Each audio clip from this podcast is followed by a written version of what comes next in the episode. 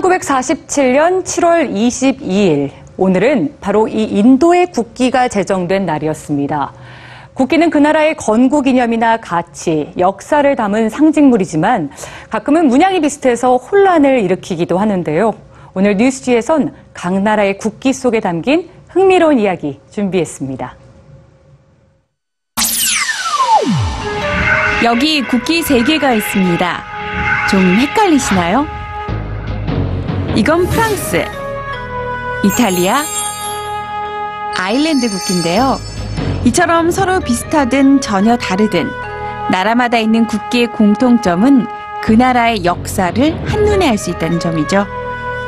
먼저 유럽의 국기를 볼까요? 이런 삼색기의 국기는 많이 보셨을 겁니다.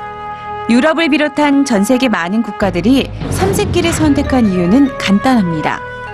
국기가 생겨날 당시 가장 힘이 있었던 국가가 하나 있었기 때문이죠. 바로 프랑스입니다. 1815년 비엔나 회의 개최 이후 국가가 국가다울 수 있는 기준이 만들어졌는데요. 그 기준으로 바로 국가, 국기, 헌법, 중앙박물관이 제시됐습니다. 이후 국가별로 국기 만들기가 진행됐는데 당시 전 세계 가장 큰 영향을 준 나라가 프랑스였던 거죠. 당시 프랑스는 절대 왕정을 무너뜨리고 국민주권 국가를 세우는 데 성공했습니다. 이 사건이 전 세계에 끼친 영향은 압도적이었고 프랑스는 다른 나라의 국기 제작에 막대한 영향을 끼치게 됩니다. 한편 초승달과 별이 그려진 국기들도 있습니다. 이는 이슬람 국가들의 공통점인데요. 이슬람교에서는 초승달과 별은 진리의 시작을 의미합니다. 예언자 무하마드가 알라신으로부터 최초의 계시를 받았을 때 하늘에서 초승달과 별이 떠 있었다고 전해집니다. 초승달과 별을 처음 국기에 사용한 건 오스만 제국이었습니다. 이어 터키, 튀니지, 알제니 등 북부 아프리카와 파키스탄의 서아시아도 초승달과 별을 국기에 넣기 시작했습니다.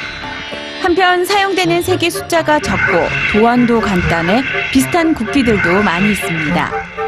폴란드와 인도네시아의 국기는 흰색과 빨간색으로 이루어졌는데 폴란드는 아래가 빨간색이고 인도네시아는 윗면이 빨간색입니다.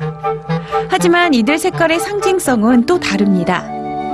폴란드의 빨간색은 독립을, 하얀색은 환희를 뜻하는 반면 인도네시아의 빨간색은 자유와 용기, 하얀색은 정의와 순결을 의미합니다.